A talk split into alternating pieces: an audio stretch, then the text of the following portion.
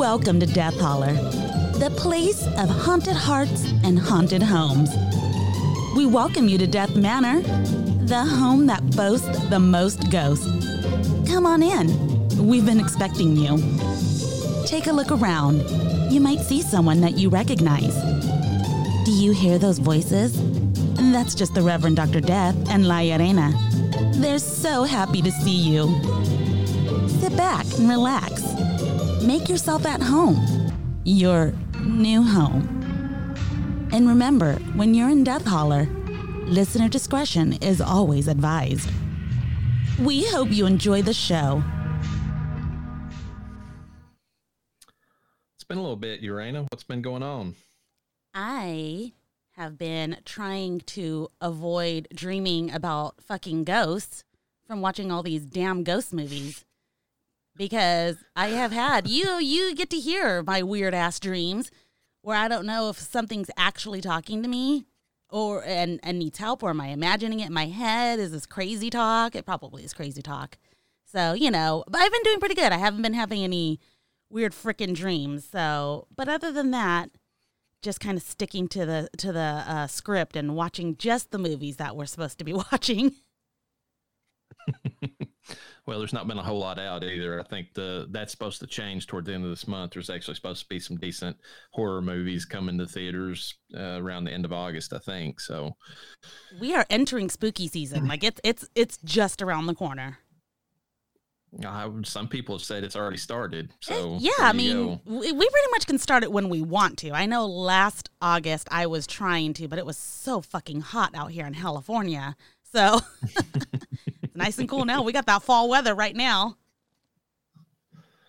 Yeah, it must be nice. We still haven't reached that that time period yet, so yeah. it's kind of kind of a pain. What's been going on with you though? Uh, well, you maybe stopped dreaming about them, or at least being able to control it somewhat. I, I think I might have actually seen one. Oh, shut up!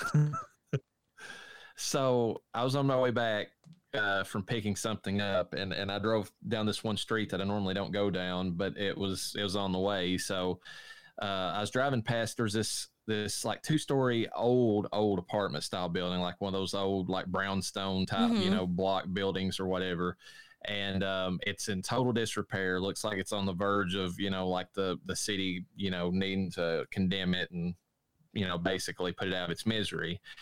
And as I'm driving past it, you know, n- normally I wouldn't even look over there because normally there's n- nobody on that street, so I wouldn't even think about it. But like I was behind somebody and they had to stop because there was traffic coming the other way. And so I was sitting there, I just looked over at it and I saw there was now they have like big old drop cloth like curtains and windows or whatever, and um, behind those curtains, but facing the street, I saw you know like a couple of cats. I'm like, okay, there's you know cats that's got their way in that building or whatever. But as I was looking, there's a little kid's face that's looking out at the street from one of those windows. And remind you, this is not a place that's being rented. And to my knowledge, it's not being worked on to to be renovated either. So I'm sitting there and I'm looking and I'm like, you know, I didn't think anything about it. I was like, you know, it, it, it was one of those, you know, cherubic faced, you know, kids that, you know, I mean, it, it didn't look like, I, I hate to be this way, but it didn't look like a homeless person's kid. Okay. There, you know, it didn't look, you know, starved. It was a well fed child, which is good, you know, but I'm look like I'm sitting there and the kid's like just watching the traffic and then like it as i'm looking at the kid it looks back at me oh and hell no And i said that and, and so I look back at the road. I'm like, okay, it's a kid looking at me. And I look back at the road because, you know, to see if the person from me's went yet, and they still have it. And I'm sitting there thinking, I was like, wait a minute, this, uh, you know, this building's almost, you know, condemnable. It's it's in such bad repair. Who in the hell in the right mind would have a kid in that place, even if they were working on it? And so, like, I look back there, and of course, the kid's not in the window anymore. Oh, it's coming for you. it's like you can see me. So, I can talk to you now. Um, and the only thing I could see at the kids. So I mean, here's the thing that that you know, and I know there's a million ways poke holes in this, but and I've thrown some of them out there. Homeless kid, you know, whatever. Somebody could have been renovating. I'm not aware of a renovation, but could be going on. But um, like you know, I, I, saw I could only see the kid's face, so I couldn't see their clothing. So it's not one of those things where it's like you see somebody Victorian clothing. It's like, oh shit, that's a ghost. Like it, you know. So you know, take that as you may. I only saw their face, but it was clearly a boy and it had like just you know kind of like this light curly like brown hair on the top of its head and then like you know these these pale blue eyes like Holy i mean very shit. pale like i remember so i'm just sitting there and i'm just like and it just got me thinking even if this kid is totally normal and it's just you know whatever one of those other explainable things it just got me thinking. I was like if you saw a ghost in today's you know day and age with like people like hooked to their cell phones like zombies which i normally would have been doing and I'd never normally even look at those places if i'm just sitting there which i know you're not supposed to be driving whatever you know people do it. But like i was just i was sitting there thinking i was like you probably would never know if there was anything around you anyways because nobody even looks around them anymore i mean that's just how things are Yeah, I mean, fuck And, every even like, like- even if you are into even when you're ghost hunting now, you have so you can even use your cell phone. They have fucking EMF readers on cell phones now. You know, Right. You, everything's through the fucking phone. So even then, you'd be glued to that. Like, oh wait, I think I got something, and the ghost is right next to you. Like, I'm right here, motherfucker.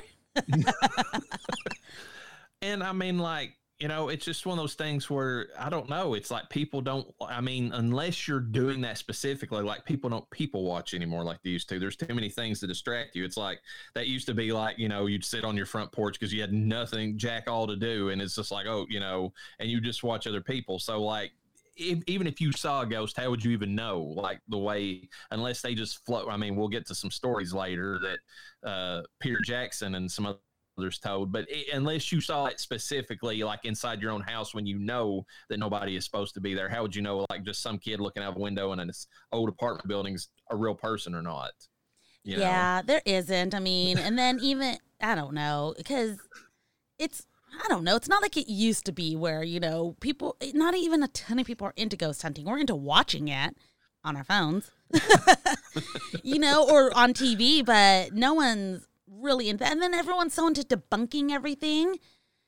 So Yeah, because I mean, we're so scientific now that we have, you know, we can't believe in anything like that. We have to constantly, you know, make up, oh, it's the wind or it was the pipes or whatever, you know, like we discussed in the last episode for the changeling, you know.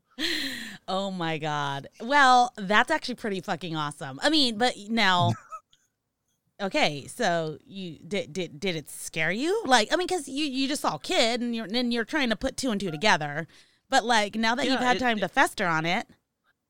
That I mean, that's the thing. It didn't scare me at all. It's just, it's like, I was like, if that was a ghost, that was kind of cool to, Yeah. you know, if, you know, to see. And then if not, then the adult of me, you know, adult in me's just like, I feel really bad. Why was that kid by itself in this old decrepit building? Like, that's not, I mean, even if the parents were like, you know, on heroin or whatever in the corner, that's a bad situation for a kid to be in. God, that is terrible. And you did say you're like, "Oh, well, it didn't look like a homeless child." I don't know. It, I mean, it was. It, it, I mean, the kid looked very healthy. I will, Yeah. I would give the parents that, you know, if whatever. So, If I this is a normal it- kid. it- but it was a pale white kid. So how? I mean, that's the other thing. How can you tell? I mean, you know, if a ghost. I mean, Reverend you know, Nona is a pale white kid. She- I'm, I'm, I'm just. I'm just saying, a pale white kid, is, you know, is like, there's no real way. It's like, oh, that's clear. I mean, you can't tell. I mean, there's no. I mean, it's. I can't mean, believe you could see the color of his eyes. How far away was It was- this? Um, I would say, I mean, it was pretty close. I mean, um, it was like one lane and then like a little bit of grass, you know, in the front yard, like away from me. I mean, it was fairly close to the road. Okay, but like how many floors up was this child, or was it on the It first was floor? on the bottom floor. Okay, okay. house. okay, wow. Dang, dude. I don't even know. I I got nothing. I mean, I, there's, I mean, I'm like I said, I'm not going to claim it was. It was just, but I was like, that's kind of cool. That's because you don't want to claim any negative about. energy. You're like I. that? You That- said I do. I can totally see you not wanting to claim any negative energy. You're like, nope. Yeah, well, I mean, I never. I mean, I didn't invite it home. I mean, I'm I'm smarter than that. We we we talked about this last episode that you do not do that. It's like, come on in. You know, you don't do that shit. You don't. So. Okay, but sometimes it is unintentional. Like for instance, the people that truly believe in this, you don't. It's okay when they find someone that can see them or hear them or feel them that energy like oh my god this person could potentially help me. At least that's what the belief is. So yeah, if something's like oh my god you could see me this is awesome that's my next victim. Not necessarily victim but you know that that's the person i'm going to seek to help me. And then it's like they attach themselves to you. Not sometimes not with ill intent, but sometimes it's not the best either. So I don't know. That's why, like, in my dreams, when I do dream of these and I don't know what I'm dealing with, I'm like, nope, nope. No, you can help me find a million dollars. Nope, I don't believe you. Like I, I'm just, I don't trust no. I, I trust no ghost. Okay. uh, speaking, I mean, this is this is definitely a tangent, but uh, you know, weird stuff, uh, Mandela effect stuff. Uh, they're claiming now that Ed McMahon was never over the Publishers Clearinghouse sweepstakes. Oh my god, I've heard about that, and people are going fucking nuts about that, and I'm like, is is it because okay? Is it because he's not showing up as of recent? He's isn't is he even still alive? He he did it. I mean, he was over that in like the uh, I want to say that it was in the late 80s into the 90s because I, I, remember there was a movie that made fun of like him being over the sweepstakes, but I can't remember which one it was now. Yeah. I, I mean, was, I remember it, him being a part of that. Do you? So, but they're saying that he never was. That's mm-mm. whatever. I mean, yeah. you know, it's these crazy, I swear, it's these crazy kids that just have n- nothing better to do. They weren't even there, so they can't it's not like they can verify, oh, yeah, I saw that, you know? I guess some of them were old enough to be like, I remember him there, you know? yeah, I think it was like the late millennials that are maybe coming up with this stuff because they only half remember stuff that goes that went on in the 90s. So they kind of make a few things up here and there. I don't even know. Uh, Speaking of creepy kids, and just to wrap up our discussion on that before we move on to today's subject, we didn't discuss Sinister. What are your thoughts on those movies? Just like short and sweet. Like, what'd you think about those? Um, right up my alley. Uh, really kind of chilled me to the bone. Uh, that's it. I mean, my husband, when I watched the first one, he goes, "You need to watch this because you're Mexican, you're Catholic, and this is right up your alley." So that's it. that's all I'm gonna say because we're eventually we're gonna we're gonna review them. Are we? Well, I mean, I would have thought we'd reviewed them for this season because they're kind of it's kind of a ghost story, I think, with Bughuul. Although he could be a demon, so we could maybe bring him up later. I don't know because there's ghost kids, but Bughuul is kind of like a demonic creature. So yeah, I guess we could bring it up later. God. Um, all I was going to say about it is I think part two is actually better than the first one. I did I like part how you two. feel about that statement. Um, but I, I feel like it was better. Okay, yes, I agree with you but I will give part one its due of what it brought to us. I I, I thought it was a great intro film, but you're right. The second film was better.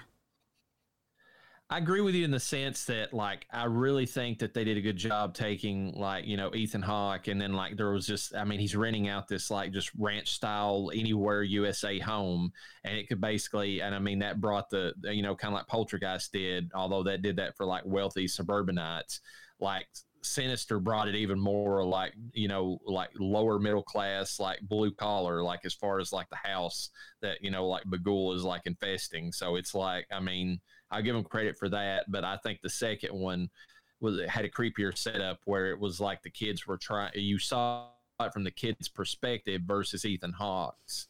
and like, you know, just being like, you know, like it, the, the kids or it, it's creepier to, to, for them to be seeing this shit than it is for him to be investigating Bughuul or whatever it was in the first one.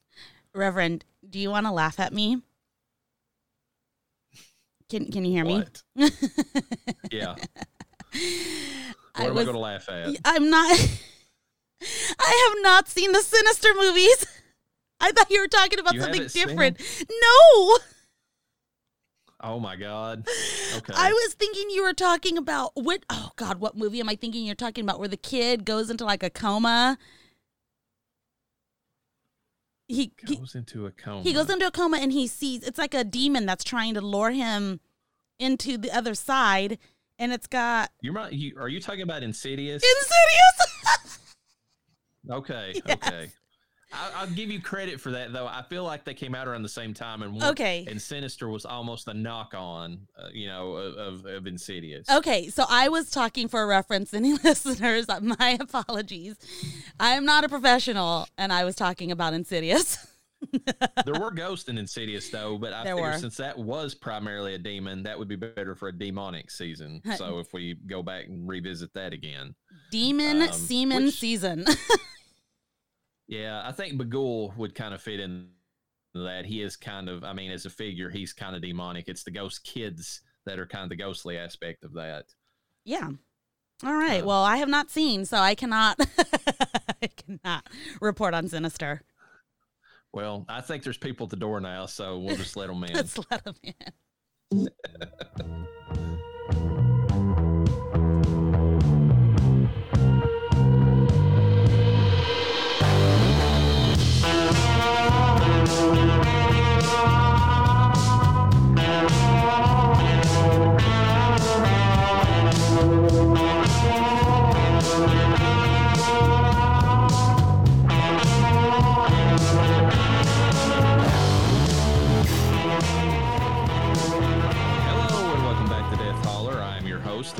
Dr. Death, and joining me as always, somewhere from a parallel dimension where a few of the inhabitants are sex fiends, it's La Urana. How goes it in your neck of the woods, Urana? Consent, everybody. Consent is key, okay? There are willing participants out there.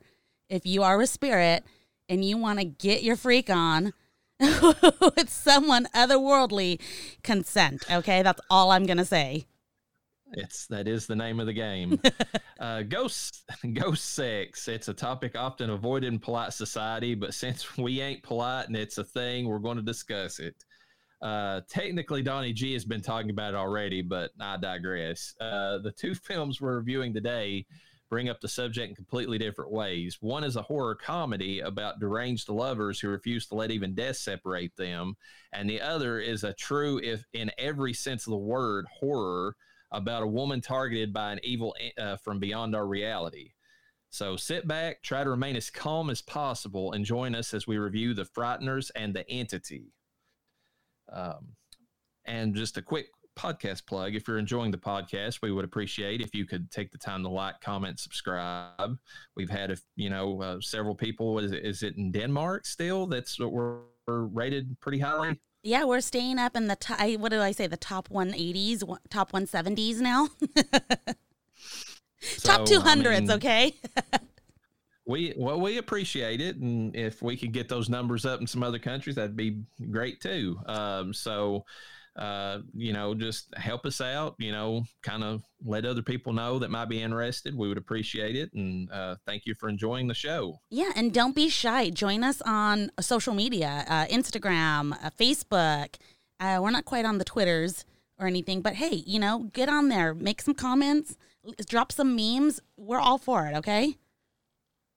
We would definitely appreciate it, and, and more interaction from the audience is even better. But before we have our discussion about the the ghost in this episode, uh, I, I have a very uh, interesting attack of the bees. What is that? What is that? What is it? Oh, no, not the bees! Not the bees!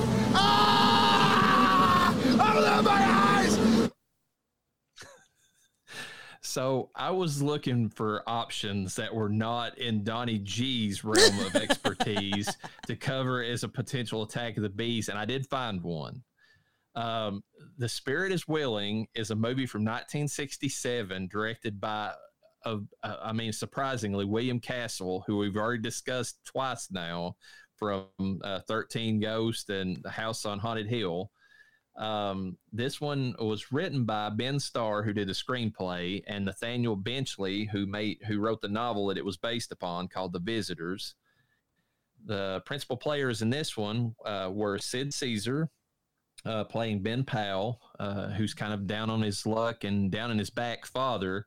Uh, he was he's also an editor who's kind of on you know forced into taking a vacation and uh, a, quite a bit of a skeptic at least until the last uh, third of the film. And uh, Sid Caesar probably is most common to people now uh, for being Coach Calhoun in Grease One and Grease Two. I don't know if you remember that character, but that's what he probably most commonly known for. Okay.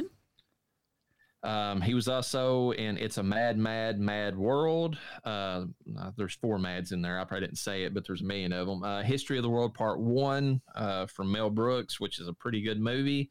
And I thought this was funny. He was in the Munsters Revenge, the 1980s uh, made for TV Munsters movie. Uh, speaking of all the Munster stuff going on recently, I thought that was kind of hilarious.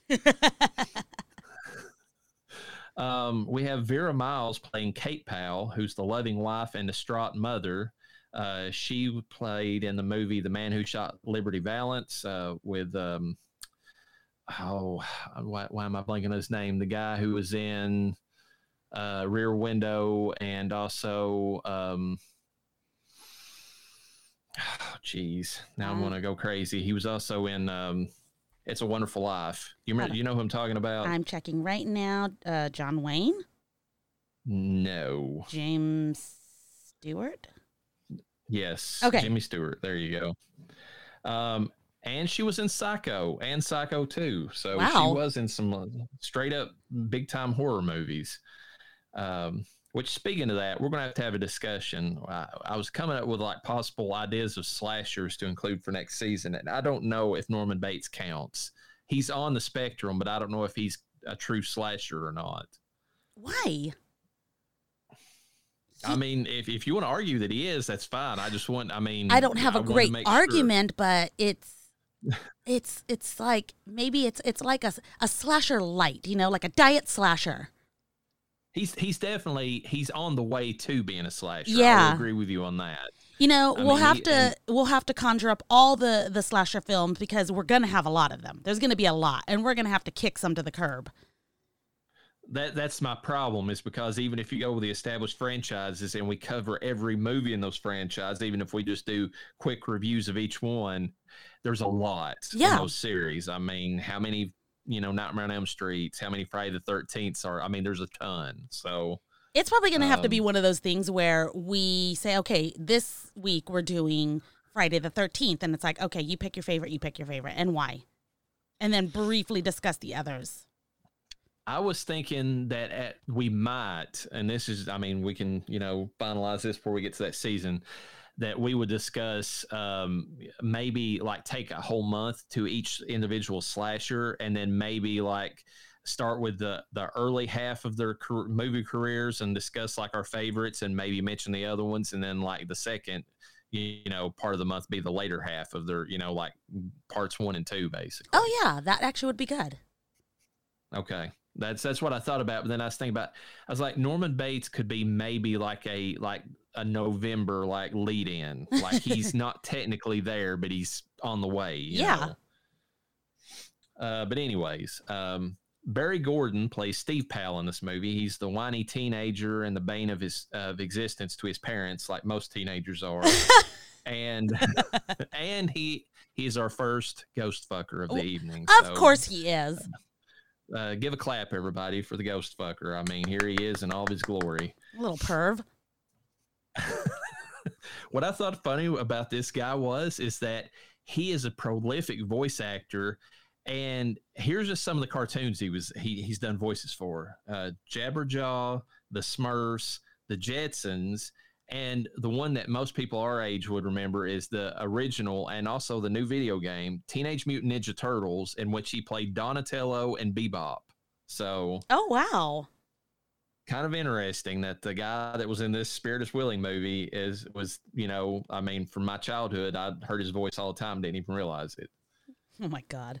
Um, we have John McGiver playing uh, Uncle George, who's a self-made millionaire, uh, twice over yacht owner, and the second ghost fucker of the film, quote unquote. Good God. Um,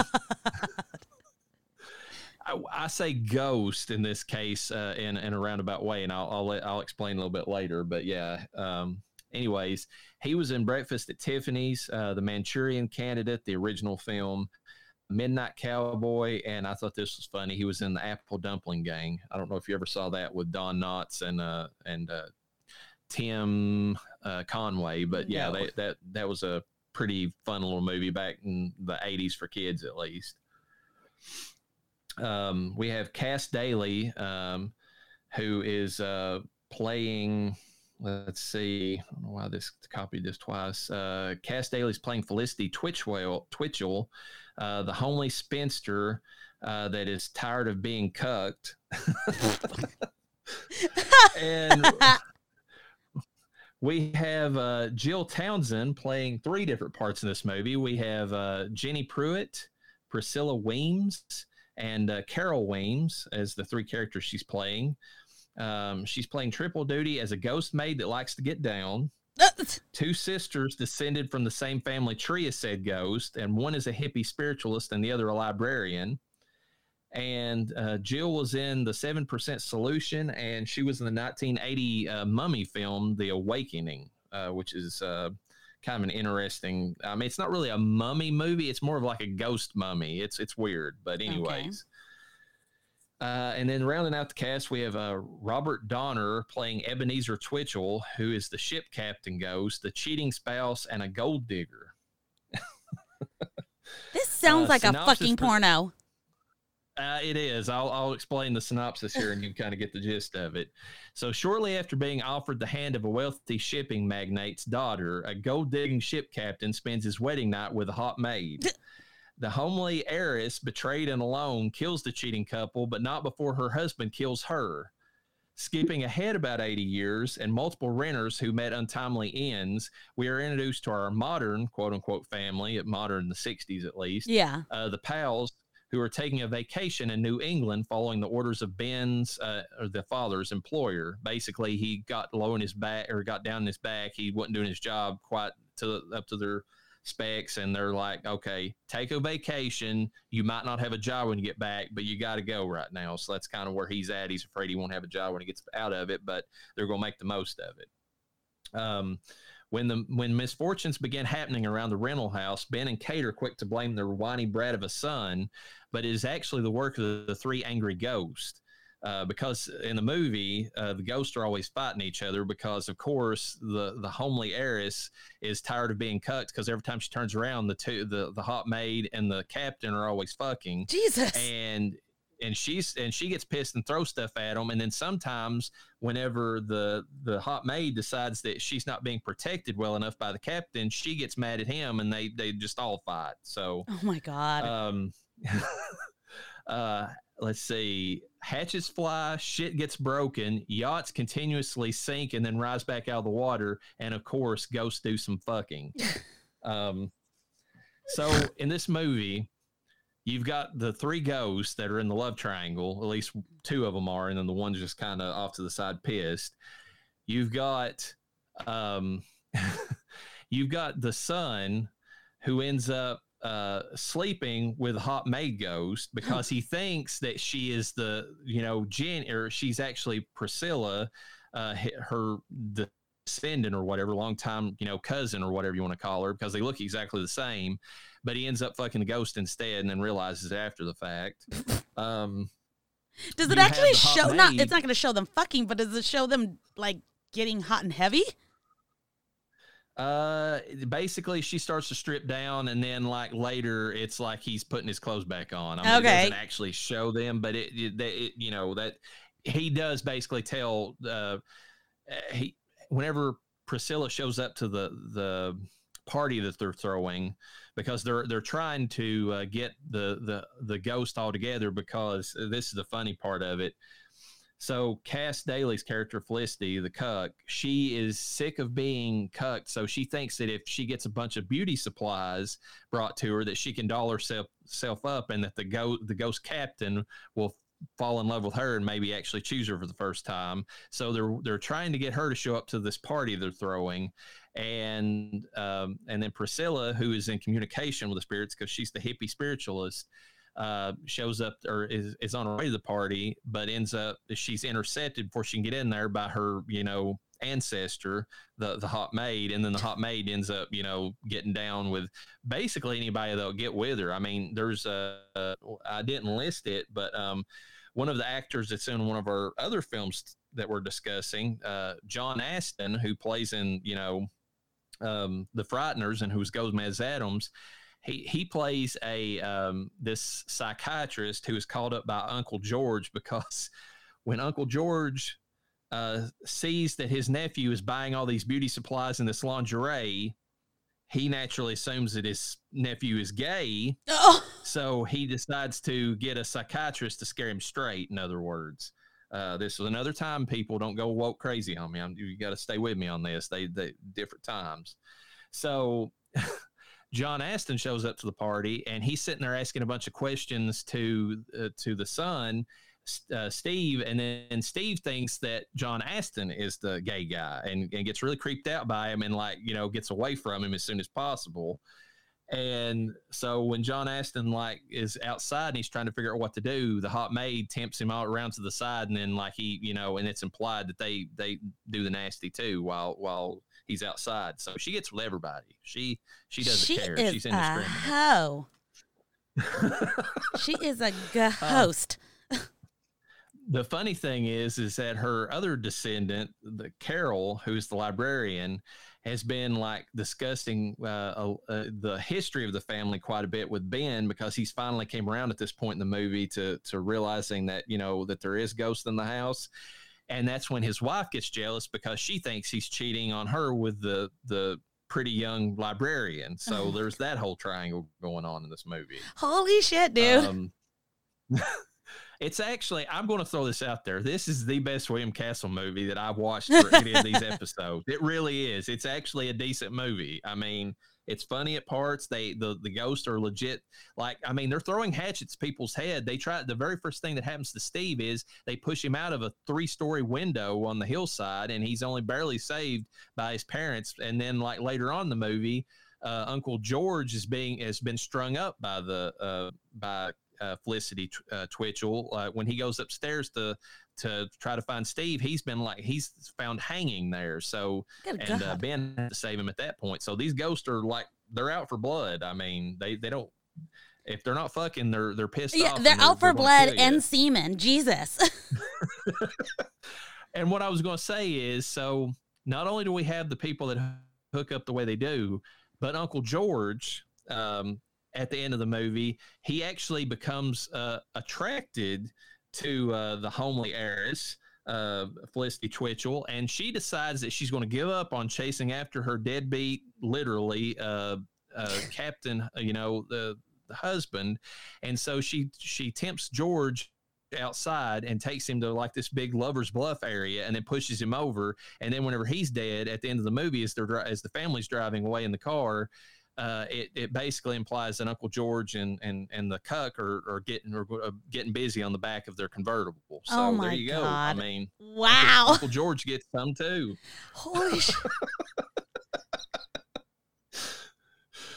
um, if you have a chance to watch this movie, it's it's. I mean, honestly, it's it's kind of it's it's not really a bad William Castle movie at all. I was actually surprised. Um, I'm going to give it the Nick, the patented Nick Cage rating of Willy's Wonderland because it's cheesy as hell, but it's entertaining for most of its runtime. So there you go. I can't even with you right now. um, but uh, speaking of ghosts getting down, um, not a strangers to to Ghost getting it on. When I told Donnie G about this week's theme, he definitely had to weigh in on the subject. Here is his review of a real gem from Video Smash Up's back room. Ay, ay, ay. And now, it's time for another episode of I think I downloaded the wrong movie.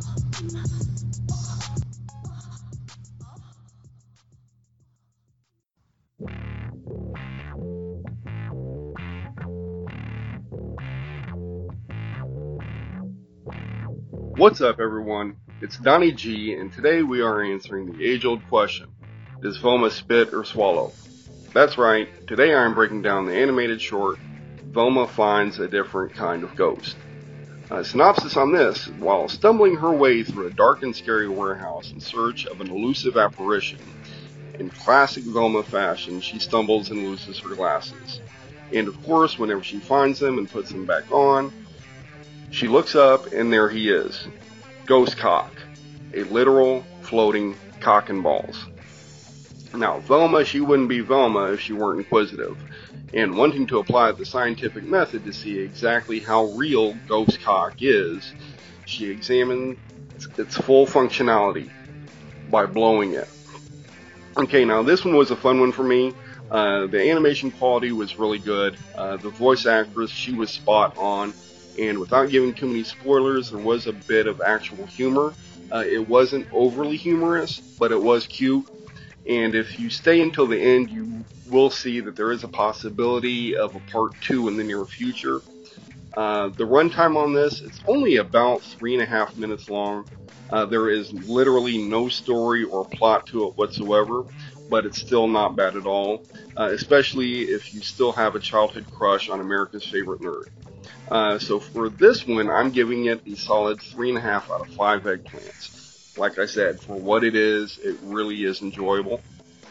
All right, now that's it for the for the show tonight, friends. Uh, you can follow us on Instagram, follow the show at Death Holler Podcast, and you can follow yours truly at Big Bald MFER. And until next time, friends, get fucked.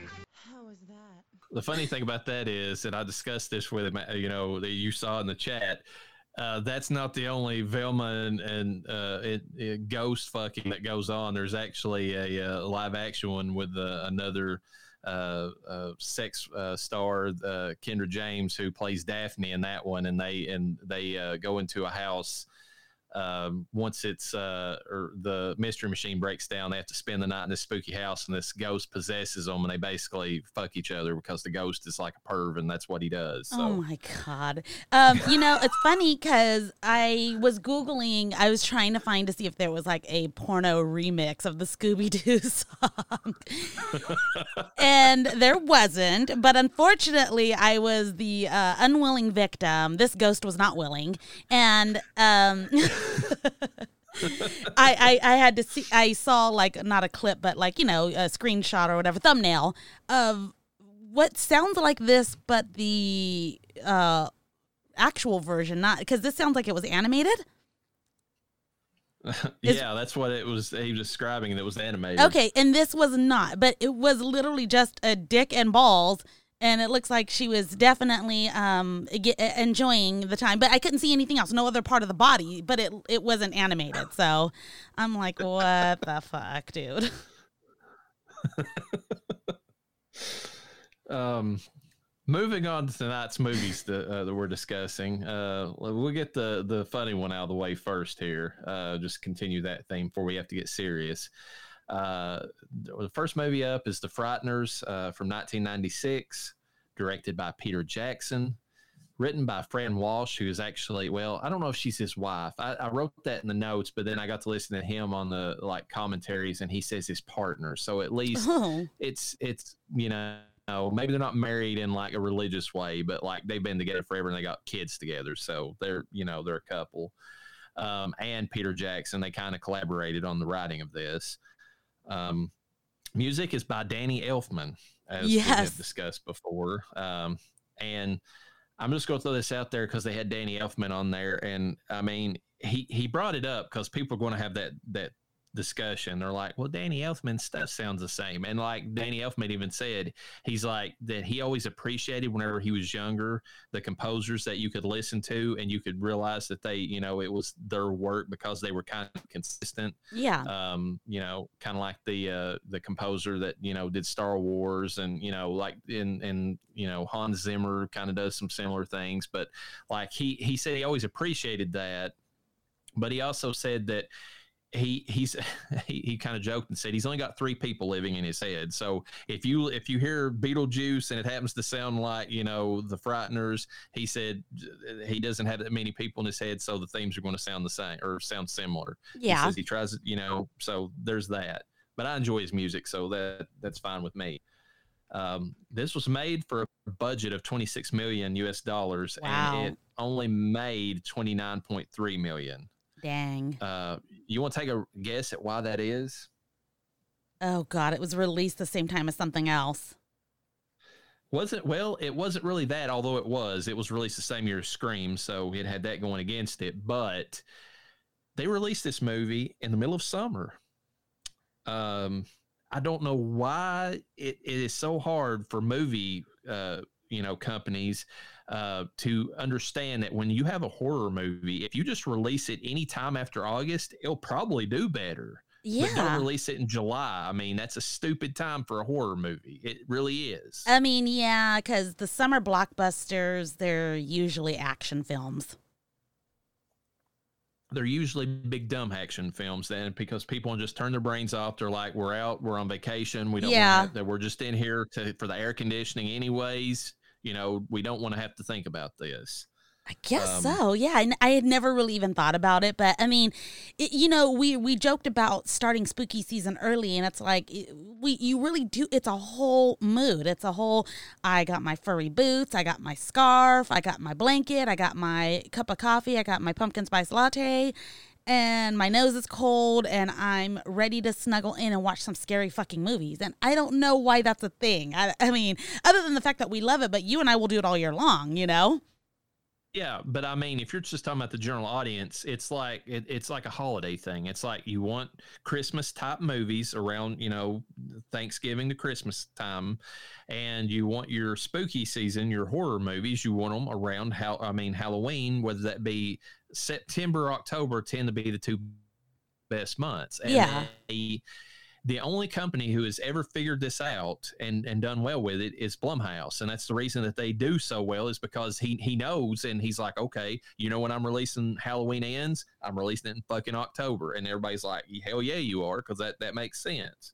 Um, I mean, I, I just don't get it when it, I mean, like they, Universal had this movie, they had enough, you know, I mean, they, they, I mean, they gave a bunch of stuff to Peter Jackson to to help make it. I mean, they they had you know the confidence in it, but then they release it in the in the middle of summer, and then it just dies. You know, so which is crazy because it's um, like it's a horror, but it's a comedy. It's a horror comedy, so it's not like it's. I don't know. This isn't a spooky time. This is an anytime kind of scary movie. I mean, yeah, uh, it I just I felt like I mean, and and they mentioned that on the the behind the scenes information uh, because Peter Jackson is one of those that realized the because DVDs had well, it was mostly Laserdisc at the time, but he he saw that DVDs were starting to become a thing, so he recorded every single thing of the process, and like has an actual full on documentary on like the the special features of his disc, and like he he mentions that he's like they released it at the wrong time and it just killed the movie, you know, Which like is, so. I mean, okay, fun fact: Scream was released right before Christmas in 1996 that doesn't surprise me. I I almost feel like I watched this in the theater. I could be wrong about that, but I know that I watched this shortly after this came out. The Frighteners. I mean, yeah. Um, I, I want to say I saw it in the theater at some point, but I, but I, you know, because I, I don't, but but I, I, don't know. I, I, it's like kind of blurry. I mean, I might have saw it like right when it came out on Blu-ray or something too, or, or I mean, not Blu-ray, but DVD at the time. It was. I mean, I this was. I was excited about this movie, but it just. I don't think that it was very popular because of that. I remember the first uh, time I watched this movie. It was days ago. is that really the truth? Yes, is it is. Really, when you watch this, I have okay. never well, that, seen it uh, I've always known it was a decent movie, and m- like my husband was shook. He was like, "No fucking way." He's like, "This movie is you're gonna love this movie." So we'll see. We'll see how much I loved it. Um, I'm glad that you is is an introduction for you because it's going to be interesting to see your opinion on it. Mm-hmm. Um, principal players we have Michael J. Fox uh, playing Frank Frank Bannister, who is a widower, a con man, and a spiritual medium. Uh, he is primarily known for three main characters. I mean, you either know him from Family Ties when he played Alex Keaton. You know him for Back to the Future playing Marty McFly, which is m- my favorite Michael J. Fox character. Yeah. And then you know him from, or you can know him from Spin City, where he played a character named Mike Flaherty. So, I mean, it's, you know, that's the three main things he's known for.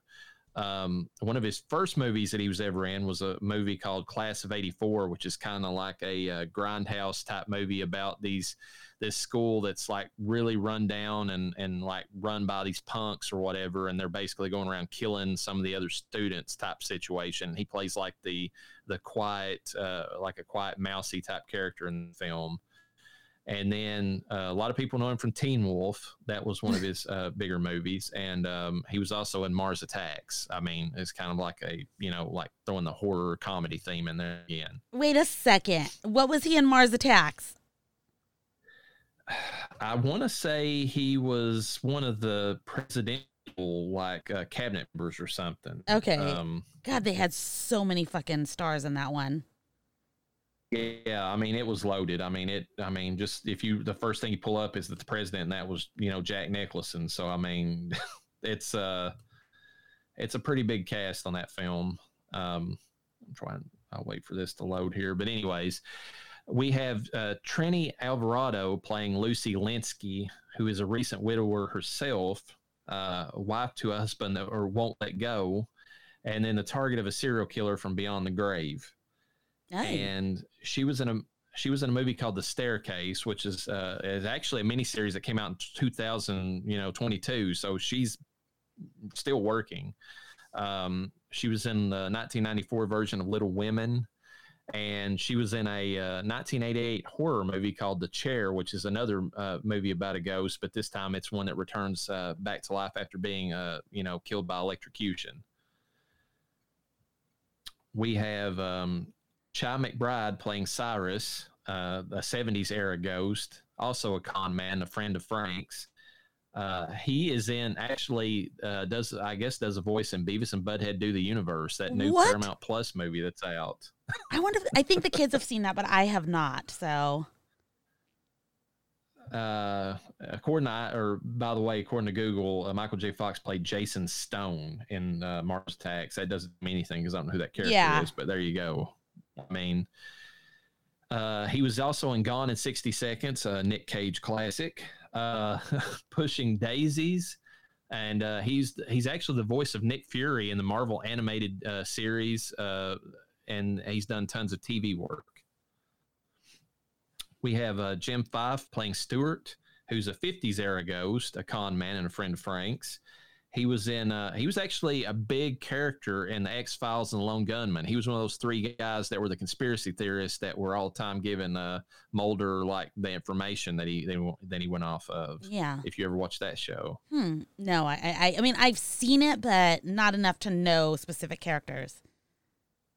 Uh, he was actually in Ghostbusters 2, which we've already discussed. He played one of the Scoleri brothers, oh, and shit. he was the ghost jogger, but that was an uncredited, uh, yeah, you know, a part that they had in that. That's crazy. And then he was in the 1991 Dark Shadows TV series, which of course about Barnabas Collins, who's a vampire, and it's very over dramatic and, and all that, like a, a you know soap opera. But that that's what it was with vampires. Yeah, I I, I remember. I think the Hubs liked Dark Shadows. I mean, we thought the movie was hilarious. I did not know about the show, but apparently he he kind of liked the show. So the show is actually not bad. I mean, if you're going to watch a soap opera, I mean, having like a supernatural element to it's kind of cool. Yeah, I think they had witches and all kinds of stuff on there. It was it was kind of cool. Uh, John Astin plays the judge. He's an old west ghost. He is the ghost fucker in this film, and uh, or he is a friend of Frank's. Of course, he's Gomez Addams from the original Addams family. He'll forever be known as that. Uh, great part. Yes. Return of the Killer Tomatoes. He played the bad guy in that, and he's also in the animated version of that, uh, t- the TV show of Shut Killer Tomatoes. Up.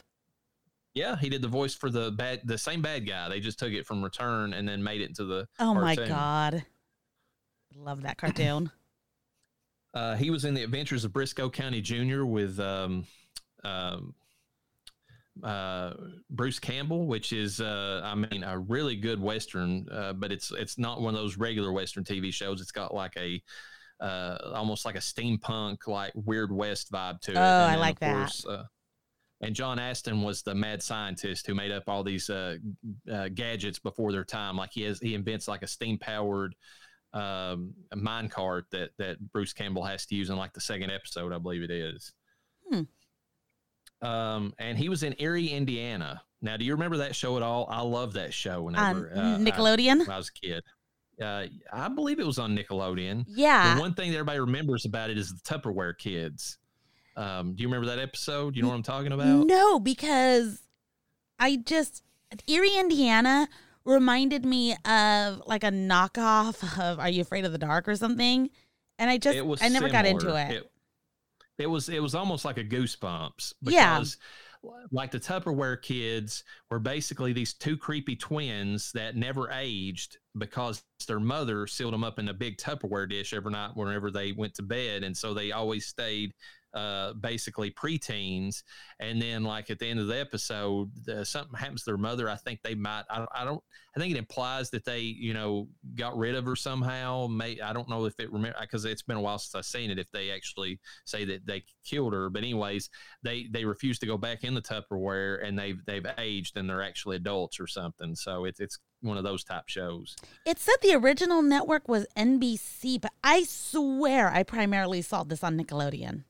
It might have been in reruns or something. I Yeah. remember I it wasn't it only had one season like Yeah. it's, it's criminally underrated too because it had some i mean it was a good anthology type show it was almost like tales from the crypt in a way like every episode had like a different baddie but like it was you know they that had some supernatural element to them Okay. uh and It's it did have one season, but then it was followed by God, 19 episodes in one season. That's like that's that's not like how it is now. It's like one season has like eight episodes, but then you like have a I don't know, like a mid-season like finale and then you have a few more episodes, but holy shit, back in the day it was so different.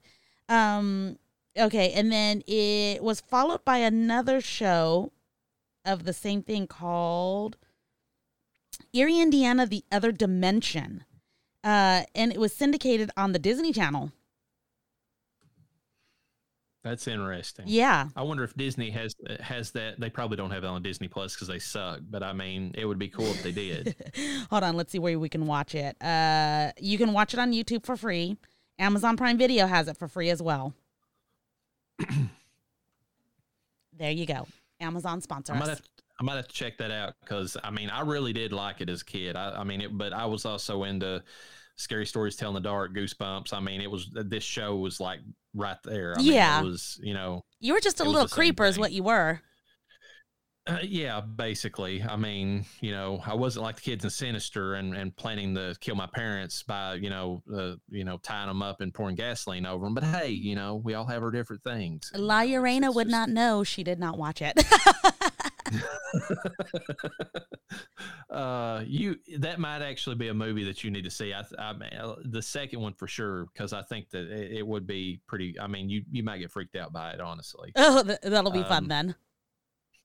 Funny thing is, is that John Astin was not in Teen Wolf with Michael J. Fox, but he was in Teen Wolf Two with Patrick Bateman. So Huh. there you go. Uh, there's a little connection there. We have uh, Jake Busey playing Johnny Bartlett, uh, the serial killer, alive and dead in the movie. A death, quote unquote, and he is a ghost that, that fucks, or at least it's highly implied. So there you go. Good God.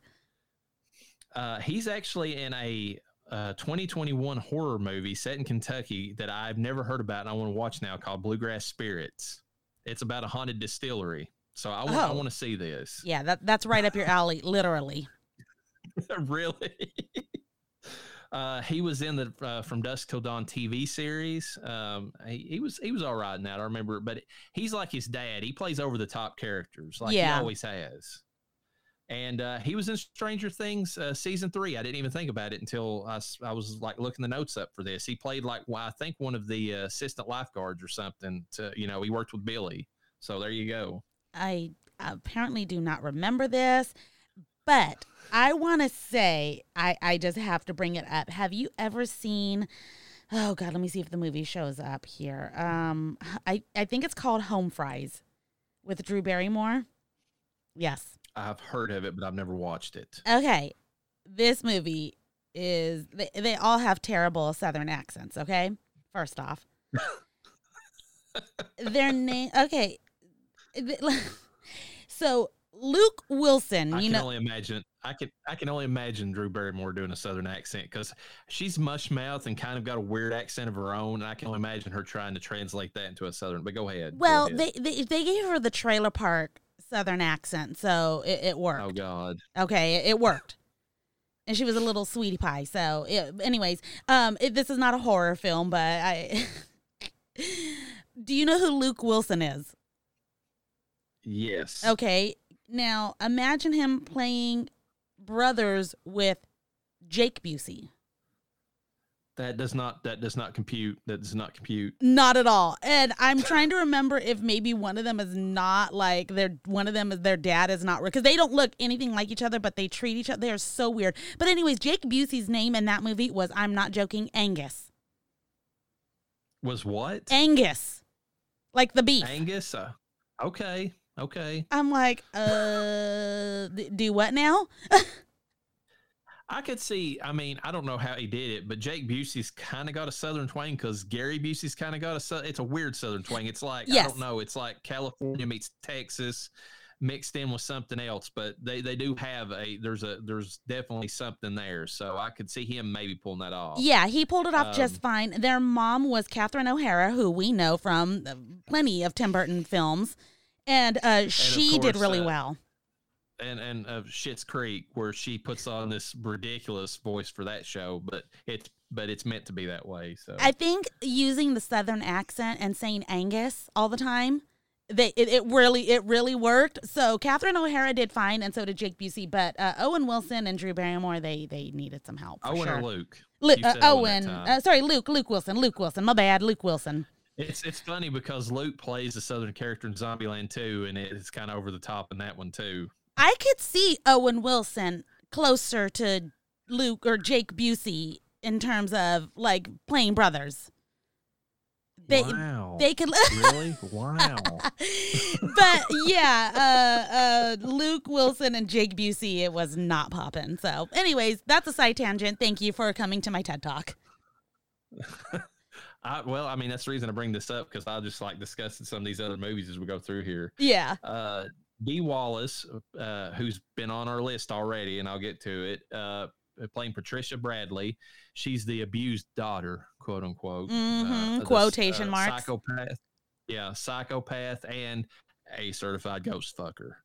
Um, She is a- living she's the ghost fucker, kind of yeah. like Steve was in Spirits uh, Are Willing. So She's a penetrator too. Uh, yes. What is that Uh, called when seeing when when you strap on and pegging? Pegging? She's a pegger. she and he definitely uh he definitely enjoys that. Oh, yeah.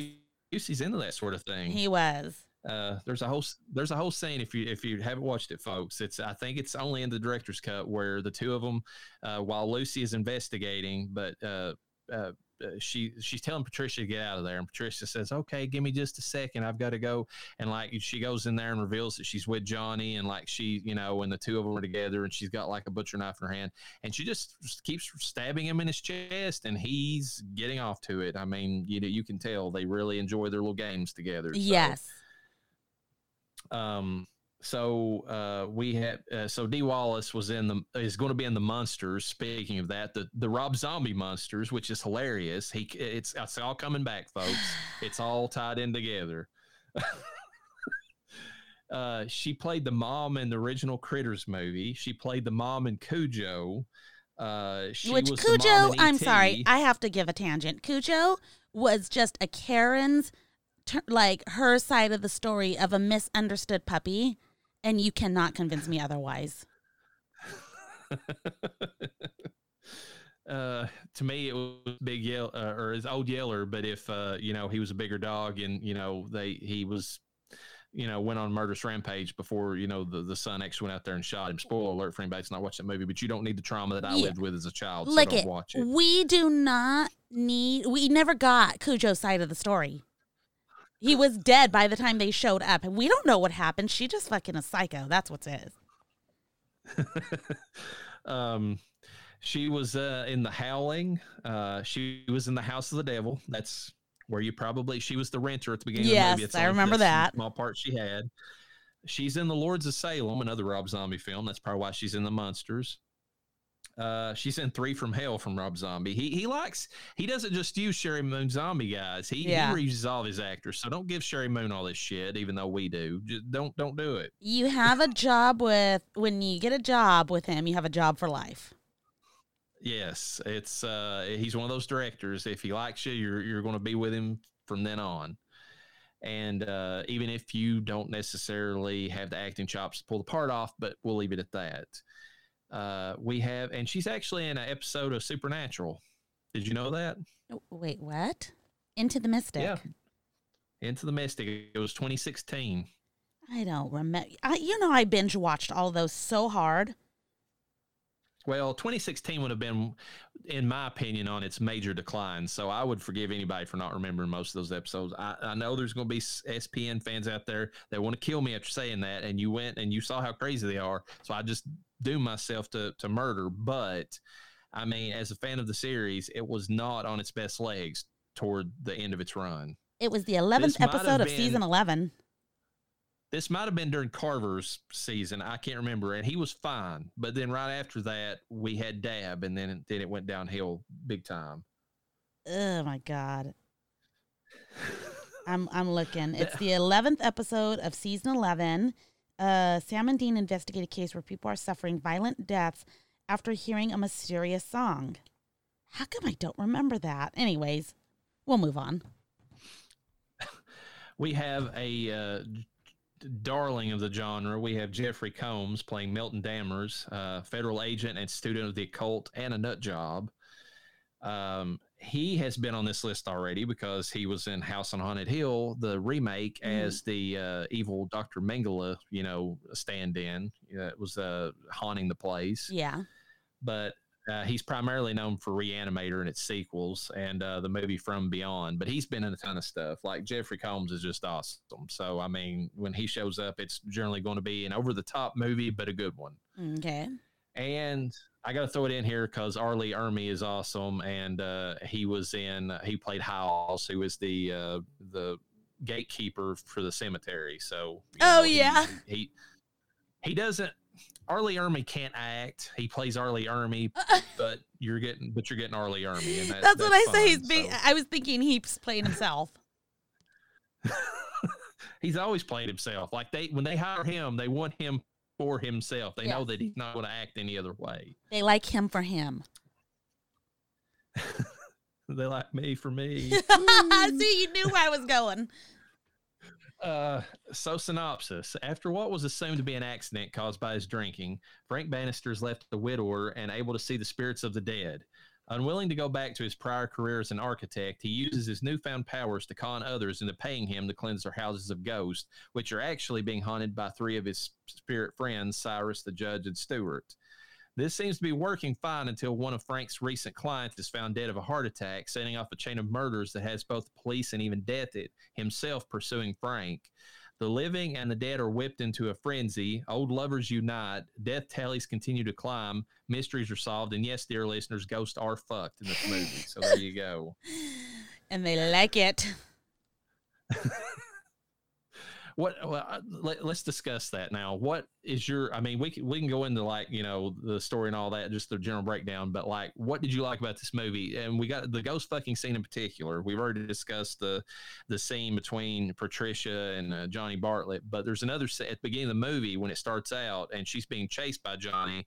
The cheat in that scene is that you think that she's being scared by him, but actually that's another one of their sex games. Like he's chasing her around, like I'm going to get you. I'm, you know, that's Yeah. it's it's foreplay and you don't realize it till later but that's what that is Fucking weirdos.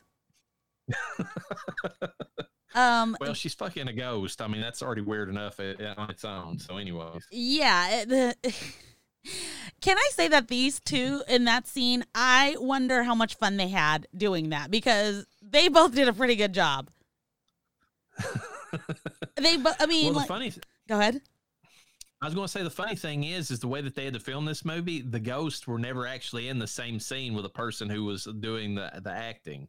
The the they were completely separated, and the only interaction they had was that the person who was quote unquote living uh, recorded their part of it, and then the person who was quote unquote the ghost had to sit there and listen to them, uh, you know, like a recording of what they'd done, and then they responded to that. So that's how they did the the special effects for this movie um, Reverend. Which is actually goes to show you how good the, the actors are in this movie. Uh, Reverend, hang tight for a second. Yes. There's, I think there's somebody in my house that I don't know who they are, and my dogs are going crazy. Give me one second. All right.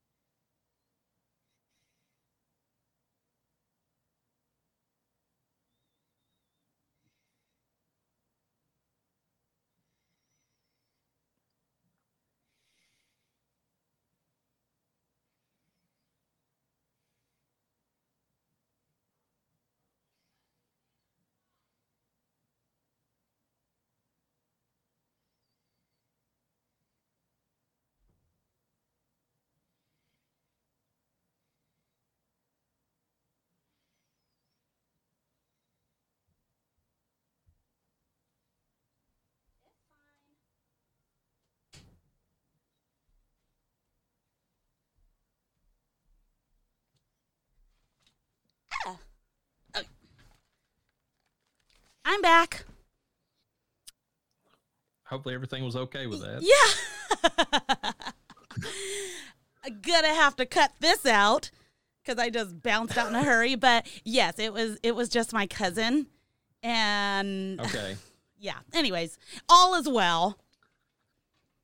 So, anyways, I was discussing the fact that I mean, it was. I, I think it's pretty amazing the, the the job that they did acting because everybody in this movie was not even really acting with each other. It was like the ghosts were. I mean, it, were acting with each other, and the living were acting. But like, I mean, if there was any interaction between the two of them, it was totally separate, and they had to just go off of like their assumptions of the, what the character was was doing or saying at that time. Yeah, I have to agree with you on that because there was okay, so there was scenes where Patricia had her hand out and she's basically so the oh god, I, I should have gotten all the actresses' names because I'm like, uh uh Trini who played Lucy. Yeah.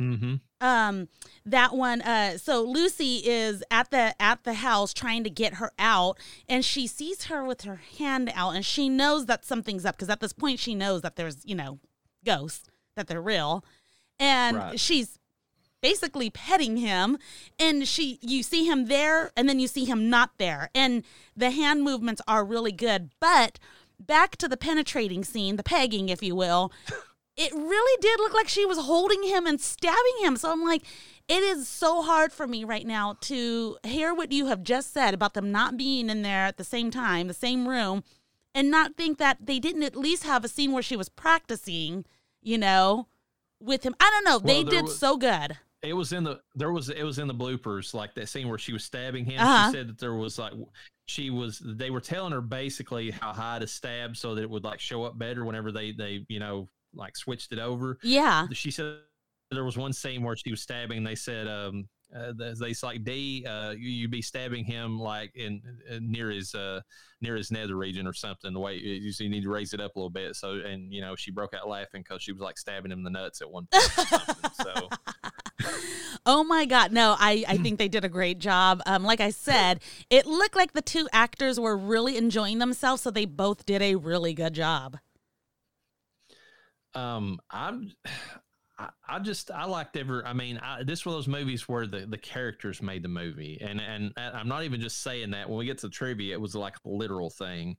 But I mean, like it, it I enjoyed just the interaction between the the like actors in the movie. There, I mean, like most of them are likable. Even Dammers, who is you know like just a despicable person, the way that Jeffrey Combs like made that character. uh, you know, and he and he added all that stuff to him. It was he he he's got your attention when he's on screen because he's so weird. You know, like he just stands out. He is weird. Um, I I did not like him particularly. Uh, I didn't. I mean, at least they made him useful in the film, so that's a good thing. When I say I didn't like him, you're not supposed to like this character. So no, you're not. yeah, at all. Uh, he he he disgusts me. He irks me out, and I think that's to have those kind of feelings in a film and where the character actually does make a little bit of sense. Uh, bravo is all I got to say because you know just like those characters that you know people hate them so much, hate their characters so much, they hate them in real life. Uh, you know that's when you know the actor did an amazing job. Um, yeah, I, I, agree with you, and and he did that, and then you know Johnny Bartlett's just you know played by you know Jake Busey's like so crazy and out there that he you know he really you know made that character stand out too as far as the the because the the better your bad guy is, the better the movie is. Yeah, I mean, a lot of people realize that, but that's that's really the case. Um, what did you uh, what did you think about the uh, the, the effects of like the uh, ghost in the movie and then some of the other stuff in it? So it, they were they looked good, but in a cheesy kind of way. So aside from a few ghost fucking scenes, eh, you can you can let your preteens watch this film because it's not especially if your kid's scared of mo- of ghosts or whatever or you know scary movies. I think this is this could technically be a pretty decent intro scary movie that they're not so scary. I think the effects in terms of them looking gross because the ectoplasm is starting to like deteriorate their, their, eyes yeah. and nose and yeah. It's starting yeah. to like deteriorate them as spirits, which is interesting because you know the bodies do that. Uh, I thought it was a very interesting way to do that to spirits because you don't really ever think about that, you know? Well, what they were going for in the movie is that they were wanting the spirit, the the spirits or the ghost, to uh, look like what their body would be in the grave, or something that you would think that they would look like. You know, of course, that's why Judge, being uh, the oldest of the undead or of the ghosts in the movie, like he's falling apart. Like you can see more and more of his body, like you know his, you can see his spine. You know, you know, you'd see parts of his, you know. Uh, if you look real, real close at his head, you can see like in his scalp or whatever is like rotted away and part of his skull is showing through. And of course he's got the bone jaw that's hanging out. Yeah. So it's, it's, it's, and, and, the one that you see it on the most in the movie is actually uh, on Lucy's husband because he starts out being just other than the fact that he's just a spirit and he looks like he's been crying or whatever because of the ectoplasm. Like if you see him later on in the movie, he's got like this this rot that started at his neck where you can kind of see the skin is you know deteriorating a little bit. So yeah, um, it's it's a neat effect. And and the funny thing is, you say that about the ghosts that they're they're not scary if you see them on the special features without like the ghost effect around them, I mean, they would make like legit creepy ass you know undead but that was the thing that they ran into whenever they were doing the movie that they were afraid of that people would be confused that if they were zombies or not. So that's the reason they went the whole Casper out and made them like bluish white yeah. tint and made them transparent because they're like they they said that was an easy shorthand to let people know these are ghosts. Yeah, you know, even though they might look like zombies, they're ghosts. Oh, know? and I think it works. Honestly, I I, I thought yeah, it did pretty good Yeah, it's a it's a quick visual cheat, you know, or well, not really a cheat, but I mean, it's a quick visual clue to give you know the audience without them having to, you know, it's like okay, that's that's a ghost. It, you know, it stands out from everything else. Yeah. Now we got to see some of the people that died immediately, and they get sucked into the light, which is awesome. You know, to kind of see because that's what's supposed to happen. Uh, some people clearly Mm-hmm. don't go towards the light, but I wonder what happens to their spirit after because we see in the scenes where Death, who happens to be Jake Busey's character, Johnny Bartlett, if you will, um, where he kills them. He's got the he's got the how do you pronounce it? Is it the, the scythe? Yeah, yeah. It's, Okay. uh, he's got the scythe, and he. But it, it seems like if you kill a ghost, if if death kills a ghost, they end up going to the afterlife anyways. They don't have. It's like they're they don't get the choice of going into the light at that point. They they're they have to go on, like because if you if you remember at the end of the movie, there's a scene where uh, Frank gets he he grabs Patricia and like and and that's it's a cool scene, but I don't know it it I, you know I guess he grabs uh, what I'm trying to say is he grabs Patricia like out of her her spirit out of her body and he or her soul and like pulls her up into heaven with him because Yes. he sees that it's like open. The the thing that gets me is that like Johnny never even attempts to do that to anybody. He just tries to crush their heart. But I guess Johnny doesn't care if they you know about how he he wants the death to be consistent. He, he doesn't. So his mo is to have him give him the heart attack, even though he could do the same thing that Frank did and kill him just that much easier by Yeah. pulling them directly out of their bodies. You know. which was which was pretty fucking cool actually because you just don't And- expect it you know all of a sudden you think everything like oh shit that they won then all of a sudden you just see fucking Tr- patricia just being yanked at her soul being yanked out her and i'm like oh that's fucking awesome And then yeah, and then she gets yanked out, and then like her and Frank like travel, uh, you know, and the Johnny follows uh, up the you know the light tunnel, and then like Frank makes it all the way. I mean, he loses her part way up, and then like he goes all the way up to the the pearly gates, Mhm. and he sees Stu and um and uh, oh yeah okay so and, you yeah they made it so they made it. So they were killed by you know Johnny, but that meant they immediately went to the afterlife. you okay know. so that does answer that question because i was like what happened because only because i just didn't see um what's her name lucy's husband he got turned into fucking Yeah. hamburger meat Yeah, he got chopped up. I mean, his whole face like got sliced in half or whatever. Um, Yeah, and then just got thrown on a car. She didn't see it, which again, oh, fucking yeah, I awesome. forgot about that. Like just that his body was laying in like this puddle or whatever. Which Stuart's did something similar. It deflated whenever he got like killed that way, but like it was just like a hunk of meat laying on the car. That, Yeah. she couldn't see it. It but- looked hella cool. The Um, one thing that I didn't like about the special effects, I mean, you know, and then you can chime in on this and go over what it- you you know and continue on with what you're saying. I did not like. I, Death does not hold up. The the graphical effects they did for the the Grim Reaper do not hold up now. Like they're very cheesy. oh yeah, they they are. Um, for 1996, not too terrible. that it wasn't for the time, no. Yeah. And they and I'll get into that in the trivia about how much they they focused on all that stuff. But you watch it now, and they had an option to go the route of making like because all the people in the movie that were ghosts, they they did the practical effects and then they used digital effects to make them you know have that transparent ghostly effect. Yeah, and it worked bec- even now because the practical held up you know even Yeah. if the you know the transparency is a little cheesy in parts uh, the practical effects still hold up but they didn't do that at all with the grim reaper. They they talked about it and they talked about having like a you know an actual puppet style creature that that they were going to make up in place of it and then they were like no because of the way he needs to move let's just make him all computer graphics and you know they were peter jackson was intensely proud of it at the time yeah. but it just does not hold up now, like at all. Like I mean, I mean, technically, they could go redo it if they really wanted to. I think it's a good representation of the time. And I am glad that they did it the way that they did because the way he moved, I agree 100%. Because I was going to say, the way they had it moving, there would have been no way you could have done that, you know, any other way. Oh, they they they they said it. They they said that he needed to move more. He needed to float basically. Yeah. like you know, he and and they couldn't get that effect. They tried and they they couldn't get anywhere close to it, so they scrapped it. Yeah, it would have taken too much time, too much money. Um, yeah, I mean, it looks the way that it looks now, but that's just because we're spoiled with how so much video games have gotten better and movies, everything in general. So we're Yeah. we're we're, we're, Computer we're graphics.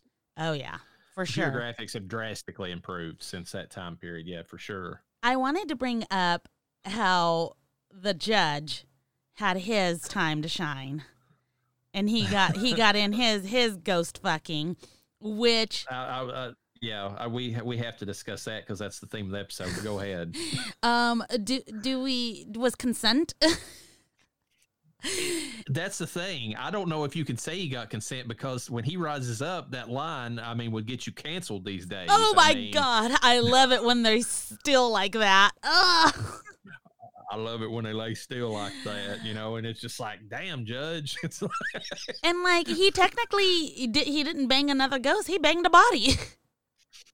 Yeah, well, it was implied that the the body, and that was a weird. That's an odd thing, you know. Now that we mention it, I mean that that um that implies in in the lore of this movie, this universe, that the way the Egyptians preserved the dead tied the soul to the body itself. yeah. because the the soul never left the body it was it was in the sarcophagus in in the you know in the the mummy and i mean you know so it i mean it had to be for him to be banging it so it's like i mean that, that's a that's a weird thought. I mean it's a weird bit of head canon it's like you know because they they preserved them so that they would be able to you know better so their body and soul would be able to both you know go on to the afterlife and whatever. But it basically in the lore of this film it bound them to earth. Like they they they're now they're stuck there in the body that they you know that they were entombed in. It's bound, but technically, wouldn't that mean that he wouldn't have been allowed in? Like that wrapping, it protects the spirit from coming out, but would it it protect his spirit dick from coming in? Theoretically. Mhm.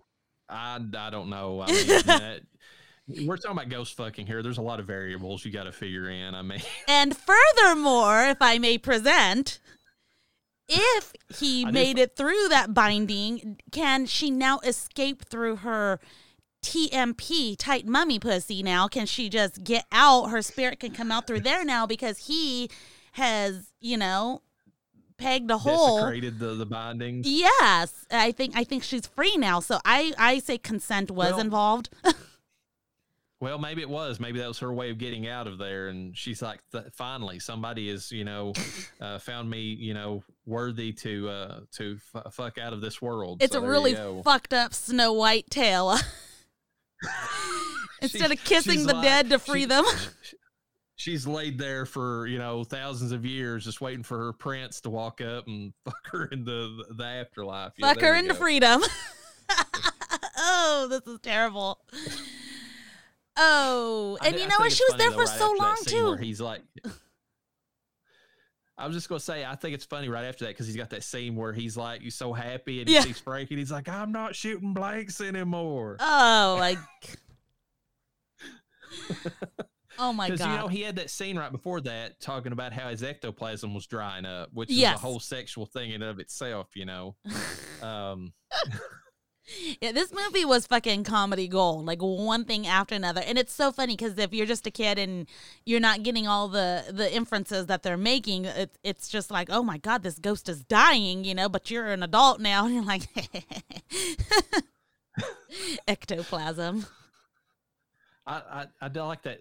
I like that too. I mean, even though it has nothing to do with the sexual stuff of it, you know, where uh, Frank and um, and Trini's character uh, L- L- Lynskey or whatever, she's she's there and and they're like you know having the discussion over dinner, and you know because they, they have that ghost scene basically the scene Yeah. from Patrick Swayze's Ghost where it's like. Tell me what he's saying. You know, is is he still here? And of course he was. He was right beside Lucy, and then he's and then like you know, uh, it's just it's funny hearing him because like she can't hear anything he's saying and and he's like oh we had the best relationship and she's and then she turns around to frank things were bad at the end like he we were growing apart and he's like lucy you Yeah. bitch you know like Oh yeah, 'Cause, I everything she did it was the opposite of what he was like. Oh, she likes red wine. I like white wine. Like, it's it's like I would like white white wine, and he and he's like what, you know, like freaking out because he was one of those husbands that never like listened to her at all. Like he just he always order for her, you know, and I, I thought they did a pretty good job of like conveying that with like little, you know, just little bits of dialogue like that. When he was first introduced, I thought he was gay because he was freaking out over his lawn gnomes and his fence. And like, I mean, I understand freaking out about your fence if someone just burst through with their fucking jalopy. I get it, you know, but like he, the way he responded to him, I thought he was a gay character. And I was like, oh, wait, he's dating what appears to be the main female character. Oh my god! The f- funny thing, and the funny thing, you talk about Snow White, but she, I mean, I was sitting there thinking honestly during the movie, I was like, if they did a live action version of Snow White, she would have been the one to play it at the time because, I mean, she had extremely pale skin in this movie. Like, yeah. I mean, you know, so I was just there thinking, I was like, she kind of looks like a, you know, a real life Snow White if I ever saw one, yeah, know, in the movie. That is true. and the and the funny thing is too, it's it they have this whole thing about how Frank is basically one of the dead anyways because he hangs out with spirits. His house is falling apart around him. He's living in a haunted home and he's the one that haunts it. That's kind of the yeah one of the you know neat little twists in the movie. And he has stopped living because when his wife died, he did he basically died with her but it's like you know lucy looks dead and you know it's like and maybe that's the attraction for him. I never thought about that till just now but like her pale skin and everything like i don't know like he, he's still in death mode himself so maybe that's why they hit it off so well. Yeah i don't know. I think the chemistry of the two characters though in general just from the beginning i don't know they were just they just came off so comfortable with each other. You don't always oh, get yeah, that right yeah, away. sure um so i don't know. I think i think that together they worked really well. And it, they didn't even if they had not become you know uh, love interests at all i think they still had great chemistry. Oh yeah. Yeah. And and i'm gonna throw this out there because this definitely applies to the next movie we're talking about it but, but it applies to this one this is one of those. I mean, I'm sure that the woke mob would come back and throw a million, you know, different uh, allegations against this movie, but it does one thing that they can't do right anymore, and that is that they have a powerful female character without making the the the guy in the film look, you know, weak or stupid in comparison to make her because I feel like Frank and Lucy both stood their ground in their different ways and they yeah. were both competent and they were both strong characters and you know neither one of them had and, and it was, it's just better writing that way whenever you have the fe- you know the, the female character because she's kicking uh, you know like she realizes what Dammers' triggers are and like she plays them to a hill like she knows that he can't stand her screaming so that's oh, yeah. way to get away from him you know oh my and, god um, and she's a competent doctor you know she brings frank back and then you know like i mean she's she's a strong female character without having to be to either say it or you know have Frank be an idiot by comparison. She's a strong, independent, extremely pale woman.